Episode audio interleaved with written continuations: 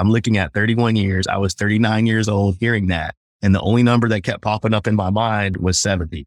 And I just, it was devastating. Like my life was over. It, it broke me down to the, uh, the bottom of myself. I just, I was just like, I have, I've had it, you know, and the tears, the tears couldn't really capture the pain on the inside that I let my family down, I let everybody down, let myself down. Like, you know, I just, I let God down. Hello, beautiful people. It's your host, Danielle Mason, bringing you authentic conversation, transparency around real life experiences, and actionable tips to create your next breakthrough today. Think of this as your home away from home healing oasis where we overshare and overcome obstacles together. Pull up a seat, come as you are, and be ready to leave feeling challenged to reflect, encouraged to take action, and inspired to change. This is the Blackouts to Breakthroughs podcast. We're back with another episode of Blackouts to Breakthroughs, and I have a special guest on today. His name is Dournell Cole. I actually met him through my sister. They do business together, and he has such an incredible story and testimony. And I really just want him to introduce himself. So, Dournell, welcome to the podcast. Thank you very much. So I just really want to dive in. I know you've you've dealt with drug abuse, you've been in jail and prison, and you have so much that we can just dive into. And you know, seeing who you are today, I wouldn't have even known that you went through those things. So I would love to hear, you know, what led you down that path of of drug use. That's a great question. Um, pretty much uh it was the group of people that I was around. That crowd I hung out with is some of the my best friends growing up in high school and that that's where the drug use came from and it was originally marijuana.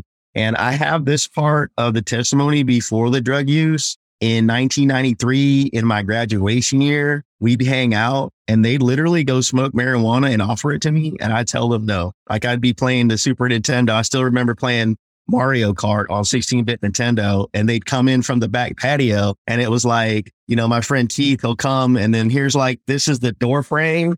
And he'd come and he'd just, and his eyes were like, his eyes were like, he could barely open his eyes. They were like so red and he, he's super white. And he'd just be like, oh, oh, like something's eating him coming down the side of the door frame. And I'd be sitting in the room. I'd look at him. I'd be like laughing at him, but be like, yeah, I'm good. They'd offer it all the time. And I'd tell them no until I graduated because I had it in my heart that my dad said, and whatever you do, you know, make sure you graduate. And I just, I wouldn't do it. So that summer of 93 is when it started. Oh my God, he's ready to smoke. Let's, let's, let's hang out. It was like this big event for me to try marijuana. And then, uh, it, it gradually got, uh, into other things like, let's just say, okay, so at first it was LSD, paper LSD. And uh, everybody wanted to try it. That pretty much opened more doors for trying different things. Just, I guess, basic things people try like normally. But for me, we went from doing the marijuana to the LSD. And then that opened up a lot more doors for we tried the cocaine and things like this. Just from that crowd I used to hang around with. So that was the drug use coming in that's so big what you said. It was the people that you're hanging out with. And that's, I mean, environment is everything. And it has such a massive influence on your actions, your thoughts, what you desire, so many things. So, how long did that go on for? Thinking back right now, um, for two years, I used and uh, for a nine month period with the LSD, I did 50 different kinds of it. Me and my friend used to write down what we could remember. And from what names we could remember and write down and putting our memories together, we came up to over 50 times, 50 different instances and 50 different names. So in a nine month period, and then that, that ended. So if we look at that, that was the first bid, right? Mm-hmm. Because the Rohypnol drug came out, which is called nickname roofies. And it was coming from Mexico over there. And they're literally getting them for pennies over there. And then like one pill over here would be $5. So there was a lot of people who had networks in that. And my friend went to college on a scholastic scholarship. My, my best friend brings back 10, 10 packs of Rohypnol or Roofie or nickname quote unquote the date rate pill where one pill and a beer is like a six pack or a 12 pack. And I was on 10 of those at once and mixing with the marijuana and alcohol and, and I think painkillers too. ended up going into like a blackout and I got armed robbery. That was the first charge in 95. So that's a long time. I was gone six years and got out in 01. And then I stayed out for seven years. So that's a big gap right there. And for those seven years, let's say it was like cocaine and, and marijuana. I went to massage school during that time over them seven years. I graduated in uh, 04. I started school in 03. I did 11 and a half months full time, Monday through Friday. Uh, and I actually operated in the field as a licensed massage therapist for over five years. And then I go back and I get this is hard right here. I got hit with a six year bid. I was operating as a therapist and uh, got into the drug use again. Something happened where I, I had a job in Port Canaveral at Ron Jon Resort. And that was like the best job I had. I did poolside massage for a few months there, dollar a minute, kept 100% of the tips. I had a very, very good career there. It was just great. So then, you know, I had that other, the other bid came. I, I relapsed on the coke. So I want to take yeah. a pause. Whenever you say bid, what does bid mean? Doing time in prison is a bid, B I D. Okay. And you'll hear that slang. Like when you hear people talk, you'll hear that. So sorry, I didn't explain that. No, you're uh, good. I was like, wait, what is bid? yeah. So that relapse happened. I caught six years, did five off of it, got out, and a hundred and about eight days later was rearrested, relapsed on the coke and the uh these pills called uh Klonopin, but it's a benzodiazepine. Those are Xanax and stuff like that. They they they they uh promote blackouts. So I was literally speedballing because they're two separate highs and your body's fighting to stay alive. And the, the, the whole lie about it is that I bought into is the feeling and the euphoria, but there's no euphoria because in the end, now your money's gone and now you're in a worse place than you were in the beginning. And I just kind of just, I was going through that vicious cycle. And so after, after being out for only 180, 108 days, I was threatened with 31 years. Wow. Because the state said that they're going to file habitual offender and that if the if the court accepts it, I'm looking at 31 years. I was 39 years old hearing that, and the only number that kept popping up in my mind was 70. And I just it was devastating. Like my life was over. It it broke me down to the uh, the bottom of myself. I just I was just like I have I've had it, you know. And the tears the tears couldn't really capture the pain on the inside that I let my family down, I let everybody down, let myself down. Like, you know, I just, I let God down. Like I was praying so hard to God with tears, like to make a way. And I did do, I did do seven. Uh, I did ended up with, I was offered 10 years after being threatened with that HO.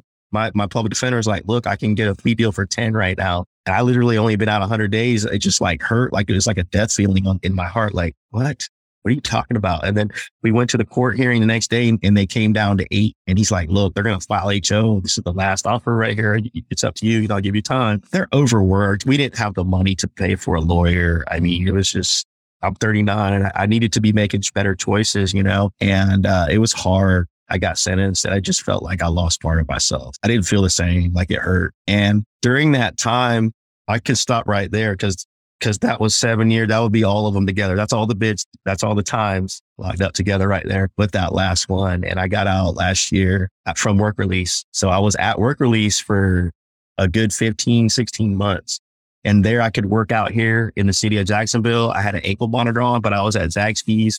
They let me run the drive through like literally the favor I had because I was gone. And while I was gone, I got deep into the word of God. When I come on IG Live and I come on IG Live and I share, and there's replays up and I, I share the word, so is your sister with me in ministry, but I do it by myself on Sundays. I never would ever thought that I'd be on, on a social media live right. platform sharing the word of God. And it's just like, there's so many responses, but that's a lot of years. If you look at it of the drug use altogether, I to shorten that would say about five years. I mean, just one thing to say, it just shows you being vulnerable and real and honest and you just sharing what you're passionate about can really attract the right people to you. That's just a side thing. So I do want to ask the first time you got sentenced was because of armed robbery when you were blackout. You don't remember what happened. I remember bits and pieces. Oh, okay. And then the second, I mean, the times after that was from drug use. Yes, cocaine okay. and benzodiazepines or Xanax, which they promote blackouts. Okay, got you. So you said you got into the word. Like, what has been your faith journey? The first time that I came into contact with knowledge of the Lord, I was about seven years old. And it's me and my baby brother, Laurel. He lives in Dallas, Texas. And we were walking through the neighborhood and we literally came up to this white kid. He was like outside when we were walking and he came up to us and he was really nice to us and he approached us and he's, he said, Hey, uh, are you saved? And I remember at that age, even at that age, never hearing the word, never hearing about maybe seeing a commercial and it showed Moses or something and it was in cartoon, maybe seeing like a cartoon, like commercial of, of, of the gospel or something, but not really submitted to it and hearing it. And he just asked me that question. And I remember thinking, this is a deep question. he does not mean like just saying it. Like my mind was ta- was doing that. Like I was thinking, that's a that's this is something deep.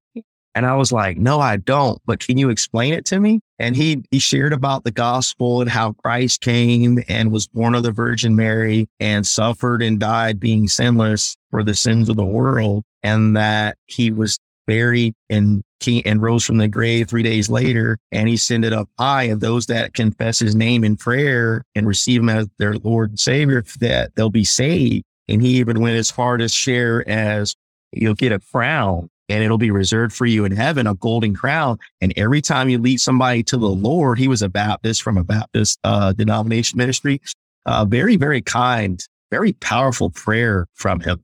He prayed for a long time, literally, but he said that we get a jewel for every soul led to the Lord in our crown.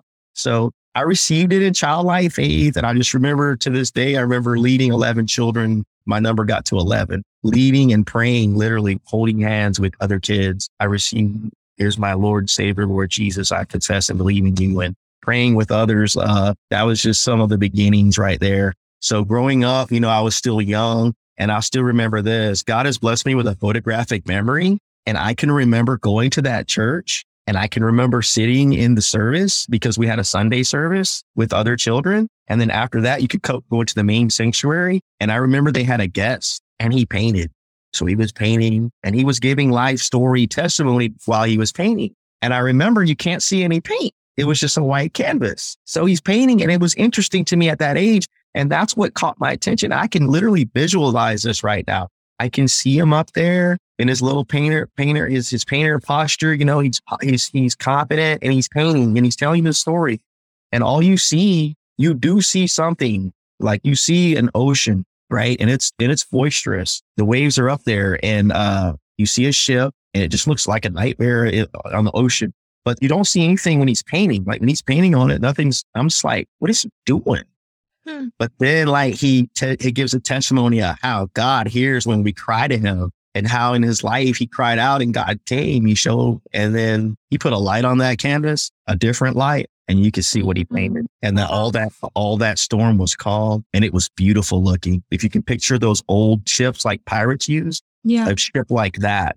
And, and it was calm and you could see a giant hand. Like if this is the, if this is the ship, you could see a giant hand over the ship and everything calm. And it's the hand of God and I could just remember that from a childhood. And by faith, I received that as God's big enough to, to, to save me if I need it.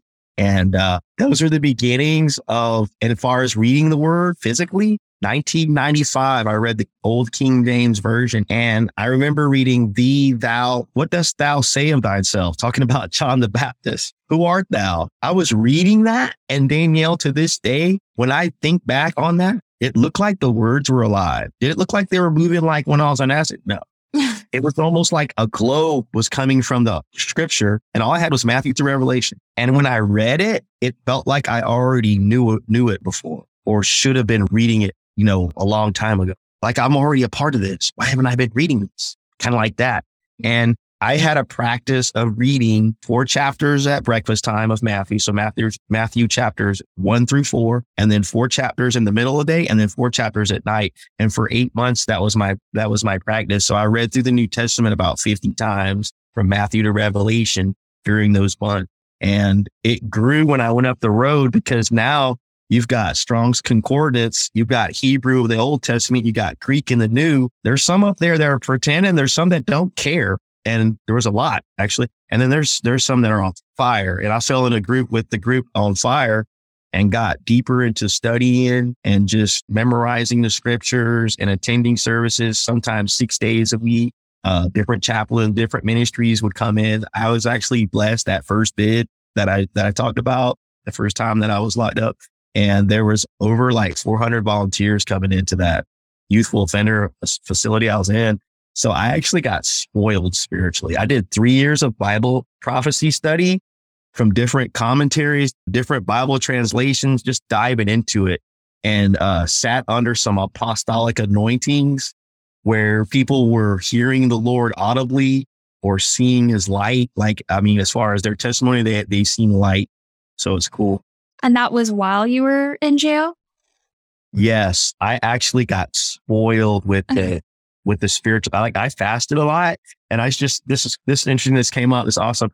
I actually just give you a little insight of, of how deep I went with that is I would fast a lot. I would fast every year, the day before Halloween because of the cult practices I heard about babies being taken and children. And I would fast for their protection. Uh, I would do that every year. I would also, uh, Easter, I'd fast every week. I would do every Sunday and then all, like I do a day every week like Sunday, Sunday, Sunday, Sunday. And then when it comes to on the actual Easter, I'd probably go a day and a half, two days and just, you know, celebrate the Lord's resurrection. And just, I understood and learned about the different pagan holidays and all this thing. And I would just look at it from the word point of view because, you know, we just didn't know that when we were younger, yeah. finding their eggs and all that, that that's really a pagan ritual.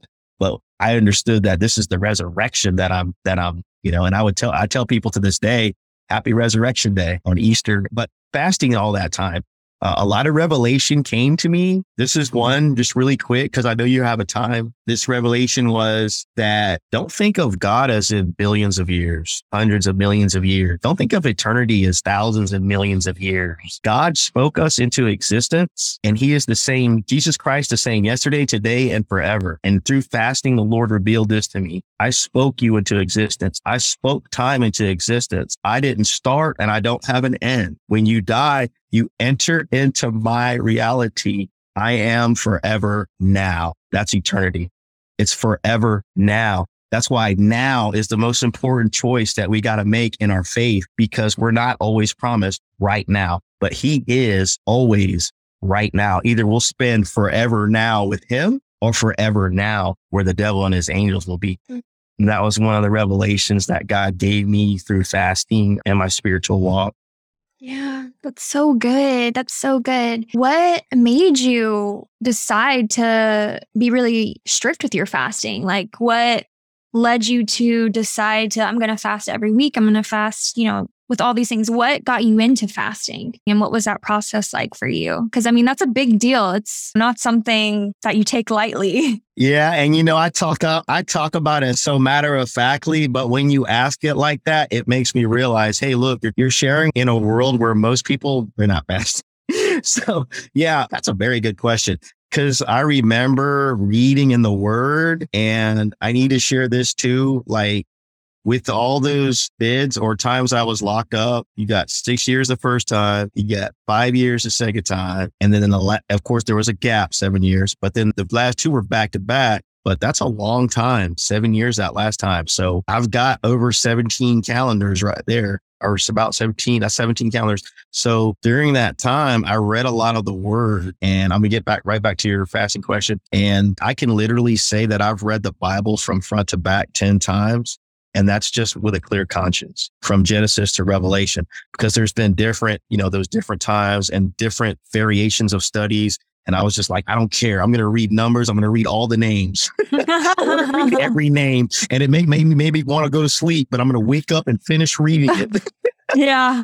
But yeah, like literally there's a lot of times. So it's the studying, it's hearing real men and women of God with powerful testimonies like literally jaw dropping, hair standing up testimonies. And it's like, well, I want to get into the deeper things of the Lord. And as I read in the scriptures, like Moses, like Elijah, like the Lord Jesus, David, and all these different people who fasted all this time. Like those are all big fasts right there. All the ones I named, like Daniel's got the 21 day fast. They could call it the Daniel fast. And then there's all the, those first names I read were all, besides David, were all 40, 40 day fast. And then King David, seven days when the child of Bathsheba, the first baby, mm-hmm. and that baby died. And then Solomon and said, I, I never forget that scripture because then the next baby, here comes Solomon. And it says, and God loved Solomon. And it's just like, oh my God, it's so awesome, you know? And, but the fasting itself was an appeal spiritually because I was already reading the word on a daily basis. And I I wanted to get closer to him spiritually. And as I read, I realized, hey, there's got to be something that I got to sacrifice. And then I found through studying Isaiah chapter 58 is the guideline for all fasts. It's the basis that God wants it. It's the reason we do it. And this is what happens because it actually says in Isaiah chapter 58 that we cause our voices to be heard on high. It will happen. And of course, his word says his word will not return to him void. It'll prosper in the thing he sends it to. It'll accomplish the thing in which he pleases. So as I speak that word and fast according to it, I will get the results that he said. And it's just amazing that, like you said, how did it even come about that you want to do that? So let's talk about the reality of that. It's one thing to have the desire here, but to physically input it, I, I literally had to get used to, let's say I'll go without eating for five hours this day. Oh, a fast is 24 hours. Like my mind thinks in numbers. So, you know, I'll skip lunch today out of all the meals. That's one less meal. And then the next day, okay, I'm going to do breakfast and lunch, you know, and then maybe two days later, I give it a little break. Now, I'm, all right, this weekend, I'm, finna, I'm, I'm going to go 20 hours. so I built it up. I built it up I built it up and I had faith and I was just like, Lord, you know, I pray that you'll help me. And I learned through reading commentaries from mighty men and women of God that they share you. Spirit needs to lead you if you're going to do longer fasts. It needs to be of the Lord be led of the Lord and just having to have a specific intent in your heart that you're praying. And then you'll get the, you'll get the answer and you'll know when to stop because how do we know when to stop? And that was like another thing that came up. And I started to notice I would feel a deep peace in the middle of my being. I would feel a, I know that I know that I know confident peace that what I was fasting about is answered. Like I, it would be, it, it'd be a full assurance and a, and a, and a peace inside inside my soul that this this issue and this topic that we're that I'm praying for is done. Yeah, that's so incredible. And if you're listening, this type of fast is different than the fast that is super popular. You know, intermediate fasting. Fasting has been such like a hot topic of you fast for like health benefits or you fast for some other reason. This type of fasting is more spiritual. It's a spiritual fast. And so, my personal question, because I've done a couple of fasts myself, whenever I actually first started walking with the Lord, I did a fast, and that's what really jump started my my relationship with God. But I'm curious, with every single fast that you've done, have you had that deep inner peace feeling with every single one? I can say yes, because, like, for instance, let's let's just give an example. There was a lot of those fasts, like what I was saying for the children, mm-hmm. and then Easter. I was just doing it to get closer to the Lord. And then I read Isaiah 58 and in there it says to break the bands of wickedness, to undo heavy burdens, that you undo every yoke. We know the other scriptures say the anointing breaks the yoke, to clothe the naked, to feed the hungry, that you right every wrong, to do good. And the Lord will answer it. So let's look at, let's look at something literal here. Okay, so there was court cases I passed over. Uh, like literally, I'm about to go to court, so I passed. And then like this instance right here happened when I was at the youthful offender institution. There was like 13 people, and they kept gathering on the rec field, and they were doing like cult worship. And whatever they were doing, it kind of you know made people scared. And so those those of us who I said like we were in on it in an on fire like little close group, we we heard about it. It was in an instant. It was an instant agreement. Let's fast. The, the elders that were there before me were like, all right, we're gonna fast. And so it was five of us. And we literally said right now, and it was a day. I remember it was like a day and a half. And this is what we heard because this this new brother was young in the Lord and he walked in and people were playing with a Ouija board. And so when they were playing with the Ouija board, he was just in the background. You know, he was a, he was a new believer in Christ and he was just curious. You know, he didn't know. He was standing in the room and they were asking the Ouija board questions. I don't know why they were asking certain questions that I heard. And we heard this. They asked, who's the first person in this room that's going to die? Oh and it literally said him. And so he ran out of the room and he was crying. And when we heard that, there was not even a question about it. We're fasting. And so in a day and a half, there was a random search done on that specific dorm, like out of nowhere. No one said nothing to nobody. We were just fasting and we knew about it, but we heard this. They found the Ouija board and like they went as far as to put blood on it. There was blood and an upside down cross on it, things like this. There was, they ripped it up, they burned everything and we stopped fasting. We're all just thankful in our hearts. And I felt a peace because your question was about the peace. I felt the peace, then heard the news. Uh, I had to go to court and I remember I had violation of community control. I never had it before. It's like house arrest. If you can imagine being on an ankle bracelet, things like this, I didn't have that, but it was called community control, but you got to write a schedule. So every day, seven days a week, there's a schedule on there. This day is church. Go looking for jobs here. At this time, I'm back. At this time, I go to, to an appointment to see you at this point in the week, whatever, job hunting all of it's there. So whatever that schedule says is what you're supposed to do. And uh, I was in a violation of that. So people were like saying to me, and I remember this to this day, they kept saying, Hey, what, what are you in here for? And it just a conversation would come up and I'd say, yeah, violation of community control. Oh, you're scarred. There was a saying scarred in Brevard because it's Brevard County. And they would say, you're, you're scarred, man. Violation of community control. That's instant prison time.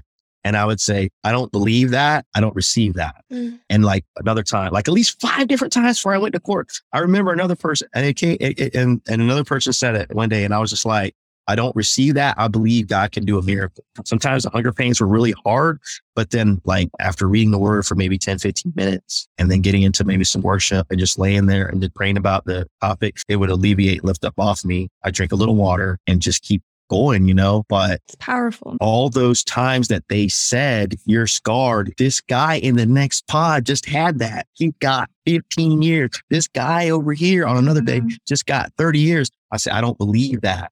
I don't receive that for me as I believe for a miracle. And when I went to court, I was probably at about 30 hours and gave away the breakfast, gave away the lunch, gave away dinner, saved the bag lunch and put it to the side because I knew when I come down from the bath, regardless of what I hear from court, I know I'm going to eat eventually, but it's, it's a gradual coming back, maybe a little juice, maybe a little soup broth, maybe a little bread, a cookie, just slowly come back, not eating all at once. And I learned that too. But during the fast, because that's what we're talking about, is the peace. I remember specifically reading where Moses parted the Red Sea before I went to court and I was fasting, like I said, 38, 30 hours. So somewhere in the, in the 20 out 20s of hours before I left to go to court, I was just like reading it. I think it was that morning and I was looking at it when he said to fear not that they, that they see the salvation of the Lord in my heart, in my mind. I just pictured God standing and blocking prison door like like it was like a dungeon hole, like a dragon would come out, like it's black, but God stands in the way, just like the angel of fire separated the children of Israel from the, the armies of Pharaoh. And and and it when it was at night, that fire was right there. They couldn't get through that. So I was just, and when he says, stand still and see the salvation of the Lord, you know, fear not. I was just like praying with all my heart. I read that scripture and I was just like, God, please block it. Please stand in the way and block it. This is exactly what happened. I got dressed like I was going to be at a jury selection. I had a, a, lawyer. My mom literally brought her like, wrote her like an $800 check. And she just like, she's like worth way more than that, but she chose to take my case. And so she literally brought me clothes. She brought me clothes that fit her husband's shoes. I had, oh, wow. khaki. I had khakis on. I had a, a, a tie and a shirt on. I was standing in there, and we were going to do jury select. Like I was dressed for like a like a real. And the thing is, is you got the violation of probation, and they don't need to. They don't need to prove nothing. It's like so easy to get guilty sentence on the uh, violation of probation. And literally, this is what happened. Like I show up fasting. I've got this extra weight on my leg, right? And I still go to, I still show up. I, you can't see it with the khakis full over, but I can feel it when I'm walking. Like this is weird. This weight, like this means they don't want you to run because I don't have no shackles or stuff on. But I'm sitting in the court and that's furthest thing from my mind. I'm having faith in the Lord. So I sit there, right? I sit next to my lawyer and I look at her and this is literally what she's doing. She's just, there's nothing on the paper. And she's just kind of just going like, just doodling. And, and, and she looked confident. And, and, and I looked at her and it gave, I already got faith. I'm fasting and reading the word. But I looked at her and it, it just rubbed off more on me. Like, I love it. she sure is confident. I'm, like, I'm super confident. Yeah. So I'm, so I'm sitting there and uh, the judge goes to talking. It's formal, right? We stand up and he's talking to the state. And I noticed that he asked the question about what witnesses she got. She named nine cops. I saw two police. I was thinking in my mind, where did these people come from? Who are they? And she named nine people, but I kept my eye focused on the judge and I noticed he was getting angry because she goes, and we got Lieutenant such and such. Apparently he's the one that arrested me. She goes, and Lieutenant such and such, da da da da da. We're going to call him back in a minute and this and that. And he put, I seen the judge pull his, his glasses down and say, or what? And she's like, or we'll throw it out, Your Honor. And I just looked over, I was looking at my lawyer. I was like, what? I'm thinking in my mind, what? And, you know, I get, you know, she's like, oh, it's great. You can just take a minute and just hang out. Right. And she like leave. Everybody's like in recess. The judge goes back. And I'm just like looking around like, is this real? And then I get pulled to the side to a, uh, a holding cell for a minute. She's like, you'll have a minute to meditate. I was like, yes, I, I need that. So I'm pacing back and forth in there praying. I'm by myself. I'm just pacing back and forth and I'm just praying. I'm just praying. And five to 10 minutes later, the flap opens. The state wants to know what you want. And I was just like, I, I want to go home, reinstate, reinstate. I go back in the courtroom and the judge said what he, and, and this, listen to this, because we're talking about fast and that peace. I did feel a peace. I built a strong peace in that cell. And the key witness had a stomach virus. And you know about stomach viruses, they're like within a short amount of period, it's quick. So it literally had to have happened the day before in 24 hour period to knock him out where he can't be in court. Wow. I didn't know none of this. And I was not praying. See, we don't, yeah. we don't fast and pray for evil to befall somebody. We fast and pray for good. And I was praying, Lord, you know, restore me because really what happened, like really what violated me, I just got put on it. And a week later, I hadn't seen my mo- my aunt in months. And my dad just innocently asked, Hey, you know, want to go see your aunt? And I didn't realize that while we were gone for that like hour and a half, two hours, that he would come by. And mm-hmm. what he did is he waited till the last day of the week before I check in in because they're supposed to come by weekly one time as, as opposed to certain people that get once a month. The people on this was a lot more strict. And it was just like, oh, like I didn't mean to do that. You know, I even called and even got my dad on the phone with like, and he violated me. So it really was something that got pushed hard that probably could have got overlooked. But the fact remains, I was in, I was in there and, and then the judge said what he had to say because she said he literally can't be here. And then they were like, we reached an agreement and the judge heard it and he looked up and he was just like, as far as I'm concerned, you can leave. You can walk out of here free. I, was like God put his favor so much on that court day that, that so amazing. he looked up at me. He's like, you can walk right out of here. No, that is so amazing. And the people had to tell him, well, he's still in the, they got to release him from the county. so it was, it was, it was, it. it was great.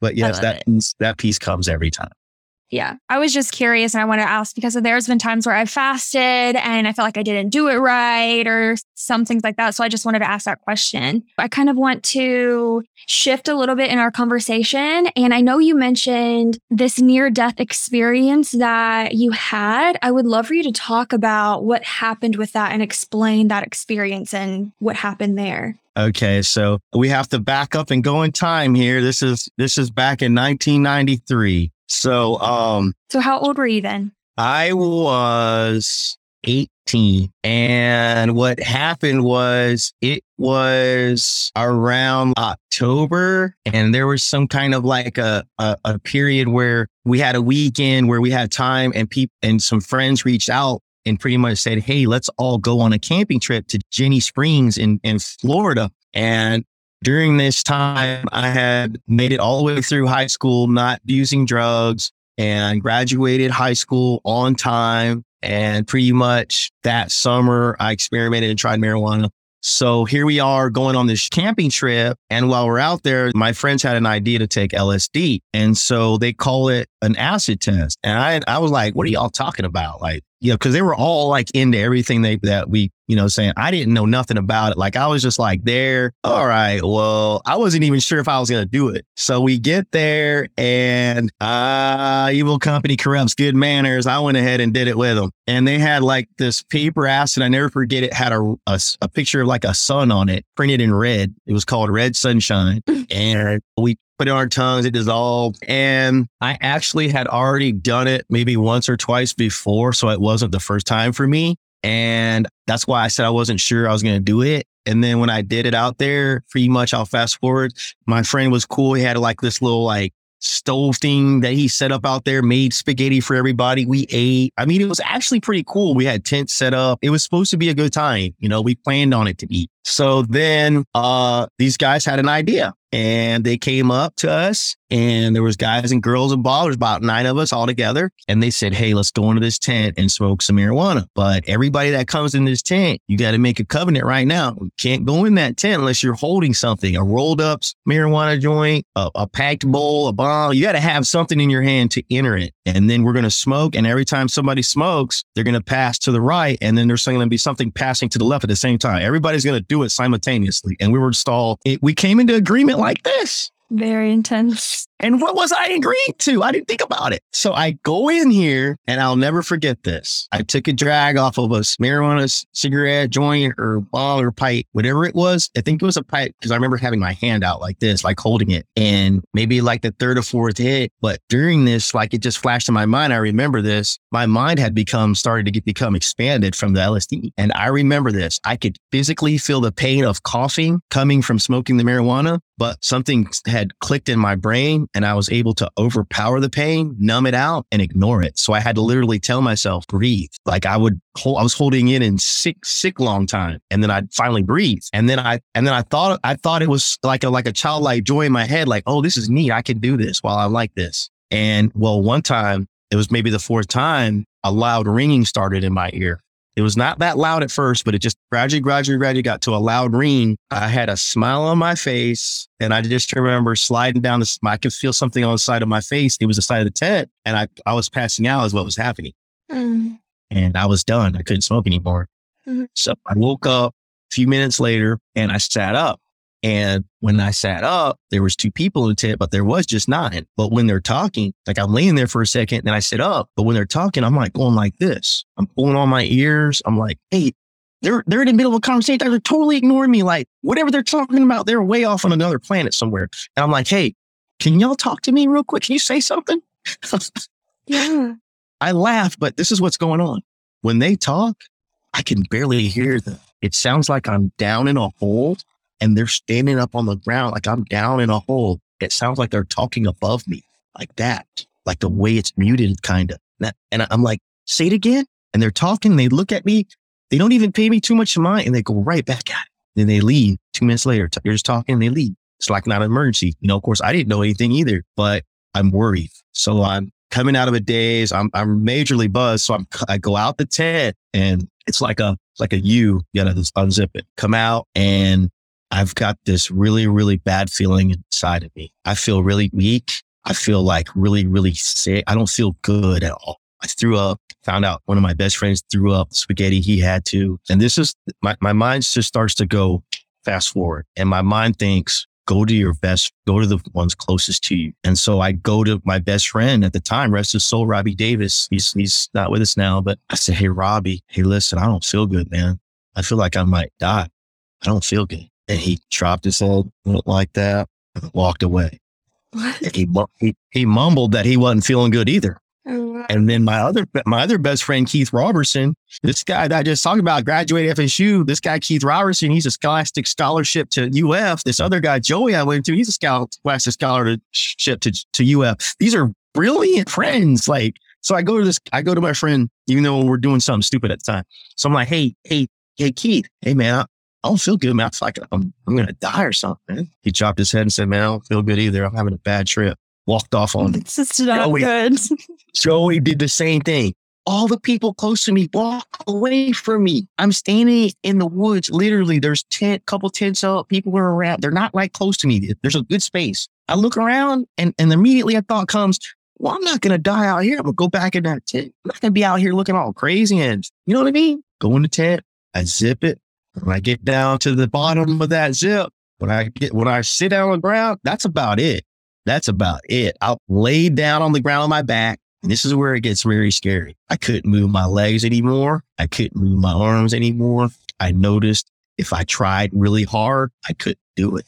Something was happening. It got to where I couldn't move my face muscles anymore. It's just my eyes and maybe my lips and stuff, just a little bit of my eyelids. I don't have, I didn't have much, I didn't have control over nothing. Like started just losing all sensation.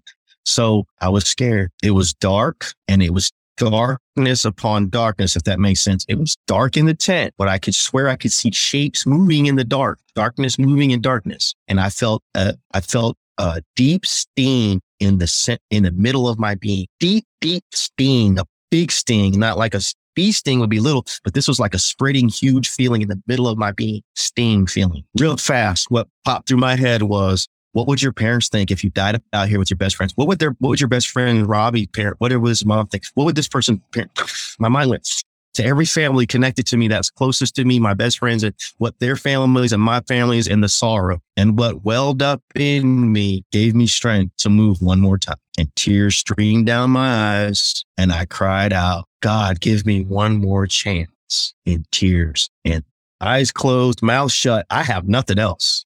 I mm. can't move or nothing. So at this point, what was your relationship like with God? So I have a rich prayer life. And this is something I didn't, I don't know if I shared this before, but I, I was, I grew up and coming home from high school, I used to love to shut my door and talk to God for hours. It just became a habit.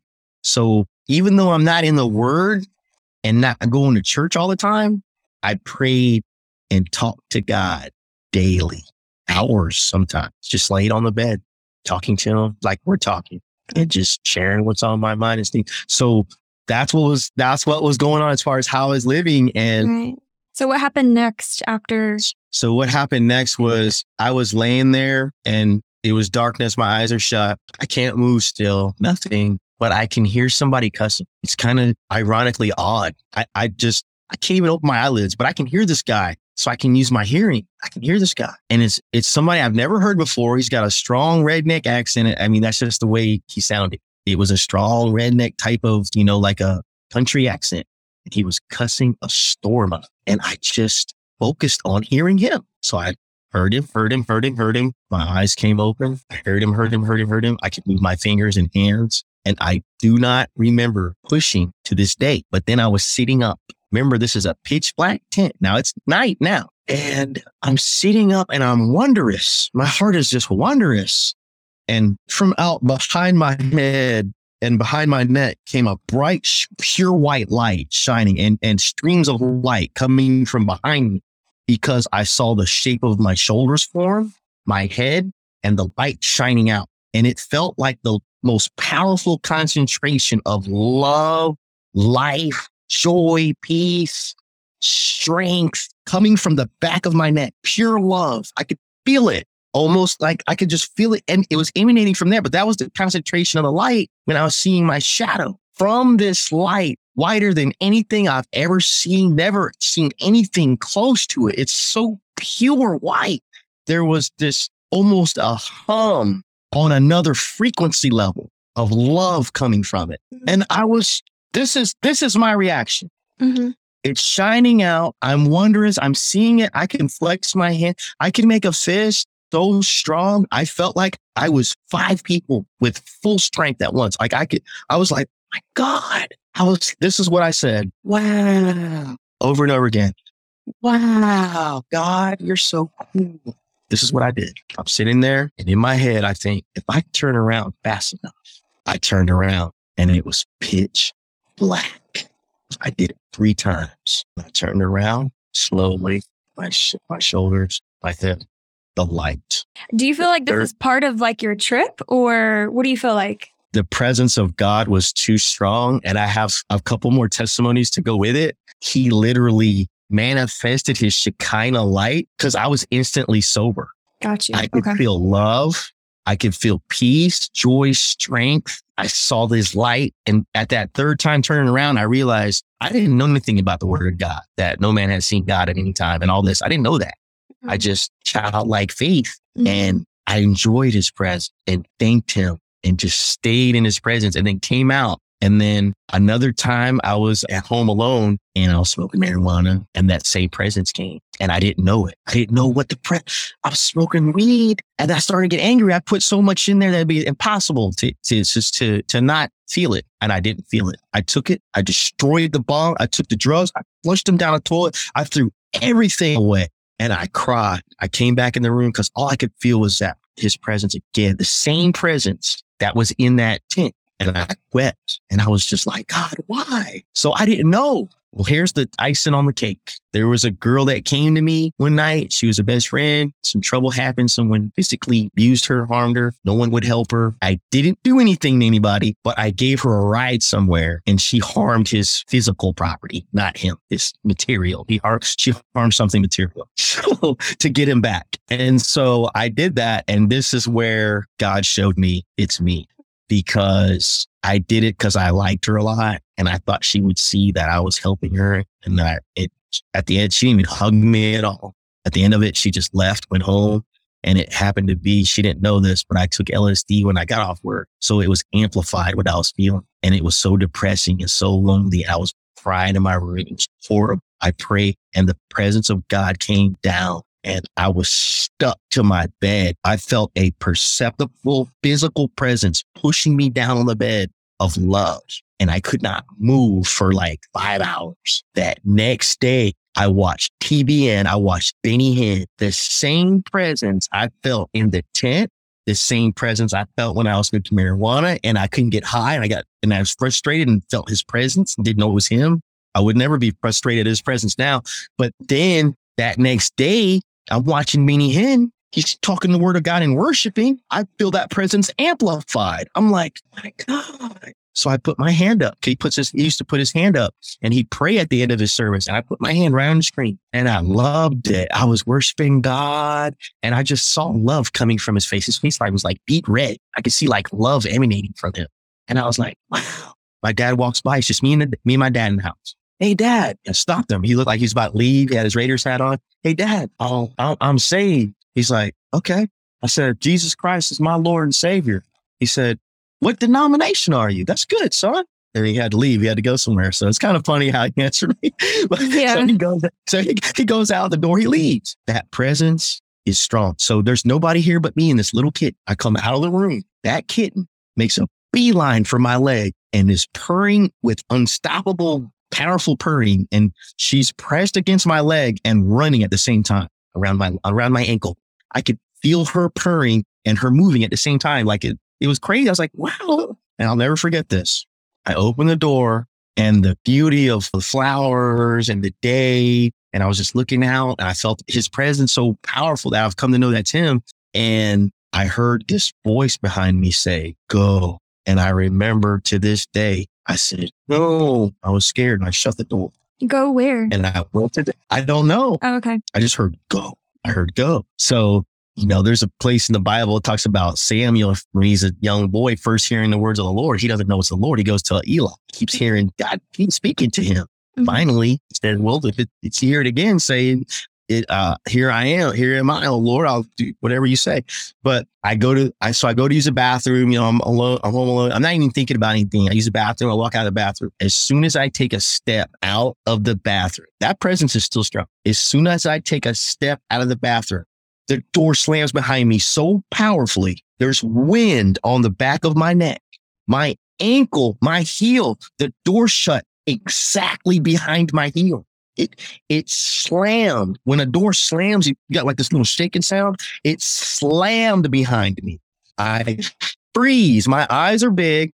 I'm scared and my mind moves like this. And I'm like, did somebody climb in the window? Because there's a little tiny skinny like window on the, on the shower side above the t- bathtub. Could they have climbed in real quick while I walked out? And my mind just, it just didn't compute. And I just turned around, was in tears and got on my touched the door. I didn't open the door. I got on my face and was crying. I just watched testimonials about God showing up in people's lives on Benny Hinn, on TBN, and they were giving powerful testimony of God showing up, like near death and all kinds of stuff going on. Mm-hmm.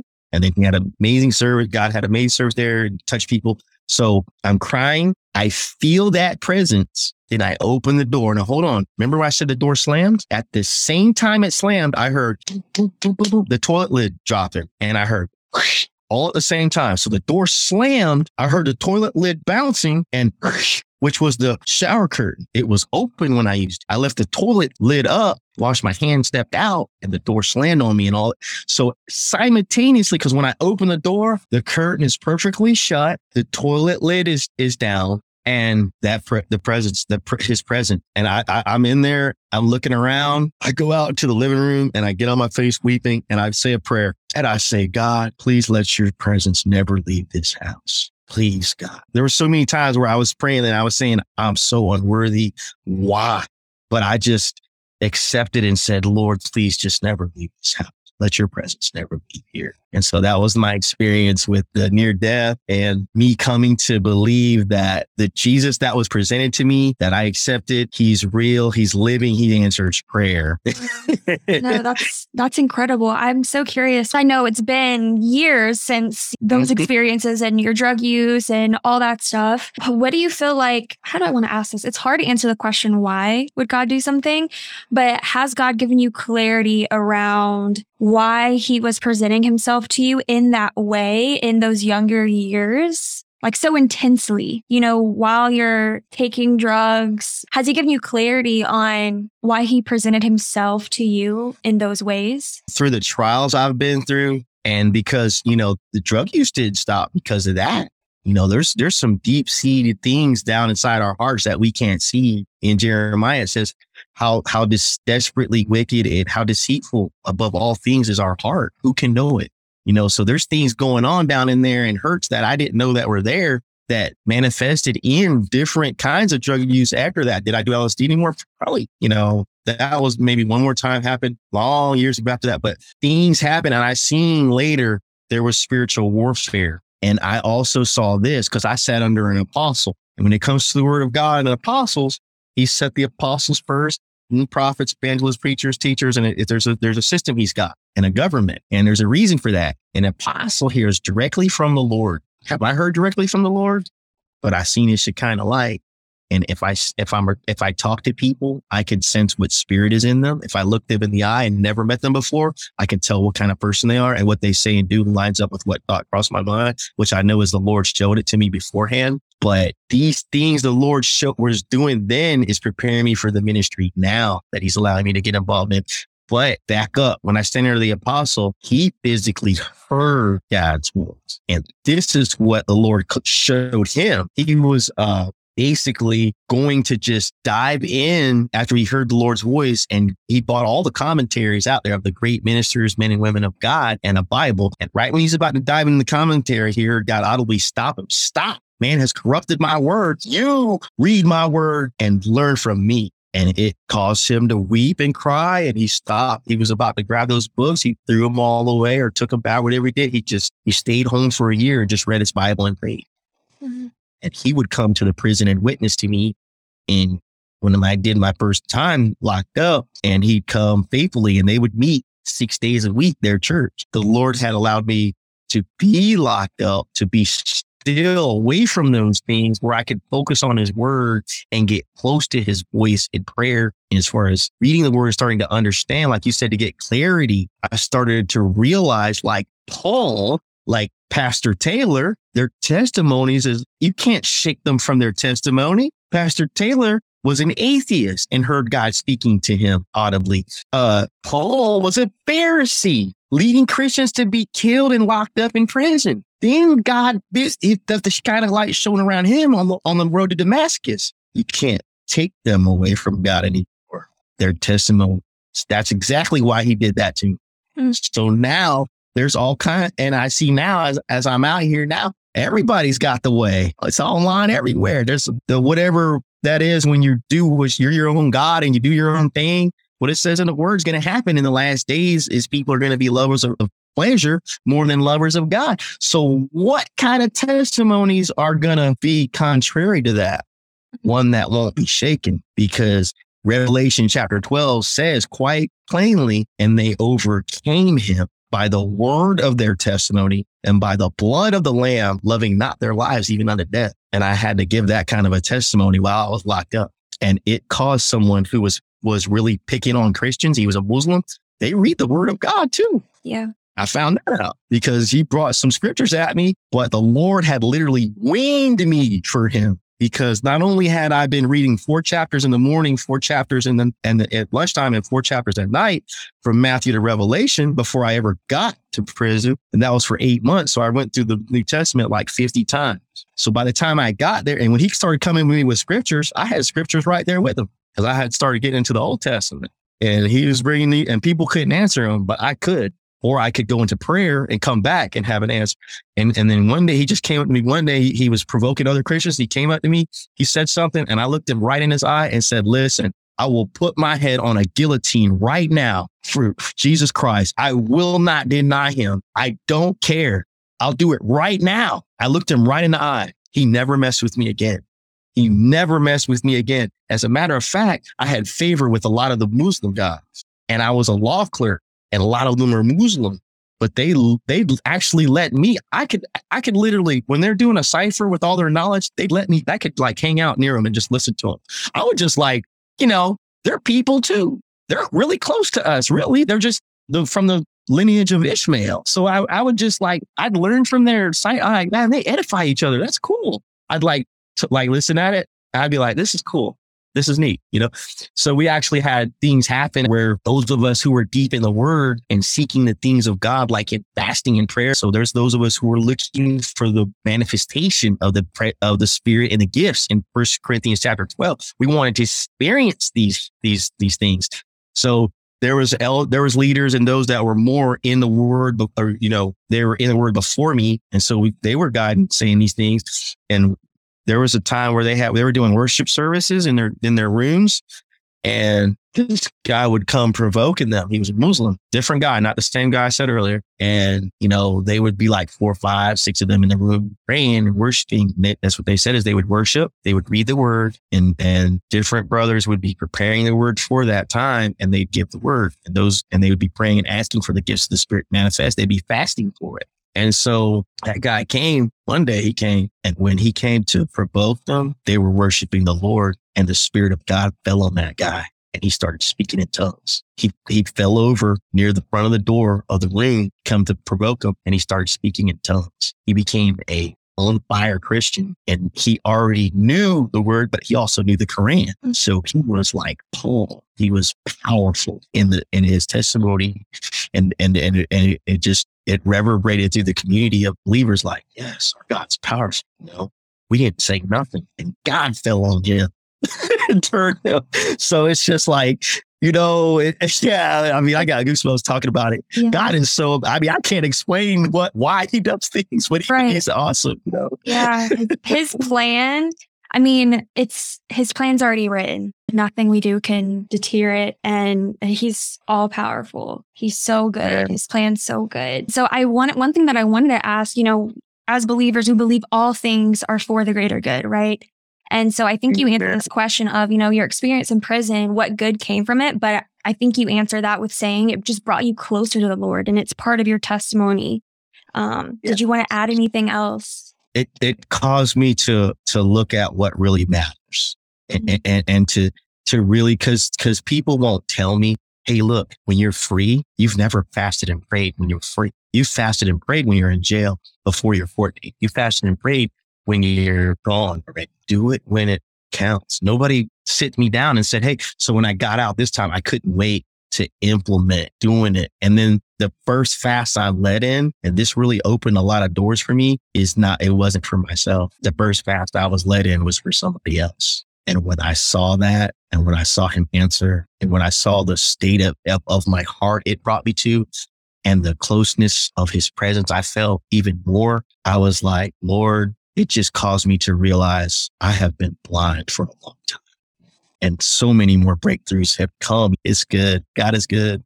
So good. That's so amazing. I love that. That's a really important lesson too. the last thing that I wanted to just conclude with is what's been the biggest, I know there's so many probably, but what's been the biggest shift you had to make to go from where you were, you know, drug addiction, prison, different things like that to where you are now? What's been the biggest shift that you've had to make in your life?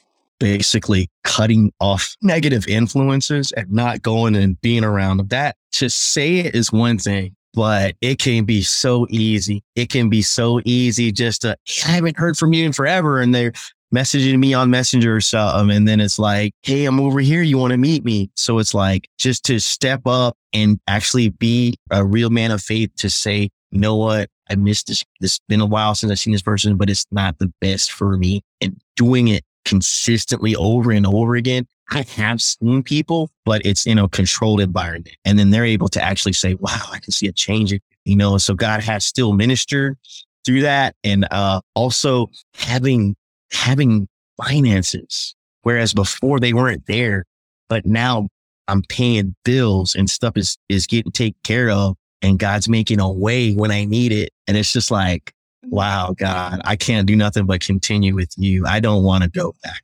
that way. Don't There's nothing there. No, that's so big. And I totally agree. It's one thing to say, like, okay, we need to cut off negative influences, but it is so easy to fall back into that, especially when you have the, built those deep relationships with those people. And that's the one thing that I tell people, like, it's your environment. Your environment influences you so much. So I think that's, that's a great piece of advice for the audience, for listeners of saying they want to make a big shift in their life that being the biggest shift that you had to make. So thank you for sharing that. Now, where can the listeners find you? Because I know you work with different people and you have a flourishing business. Where can the people find you if they want to contact you or just to have more of Dournell? And my Instagram would be the best. I'll actually go on there and witness and pray for, do the words, that's going to be Instagram at Dournell Cole. So it's, it's not spelled like any other Darnell, D O U R N E L L C O L E. So anytime anyone wants to reach out, they can. I'll be more than happy to reach back out.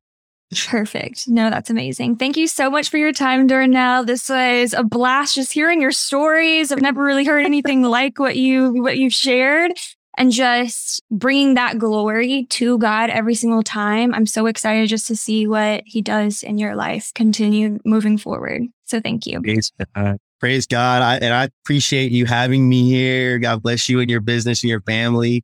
It's just really like surreal to to be part of ministry right now as as far as the what I what God has brought me through. And I give him the glory right now. And Thank you for having me. All right, let's bring it in. Giving you a virtual hug because you just finished another episode of Blackouts to Breakthroughs podcast. And you know what? You just deserve it. The reviews and subscriptions mean a lot to me. So if you love today's episode, make sure to rate and subscribe to the podcast so you don't miss out on any other episodes. Also, I'd love to hear your takeaways. So feel free to screenshot this episode, put it in your stories, and tag me at Blackouts to Breakthroughs on Instagram with your biggest takeaways so I can connect with you and reshare your post. I can't wait to hear from you. Until next time, friend.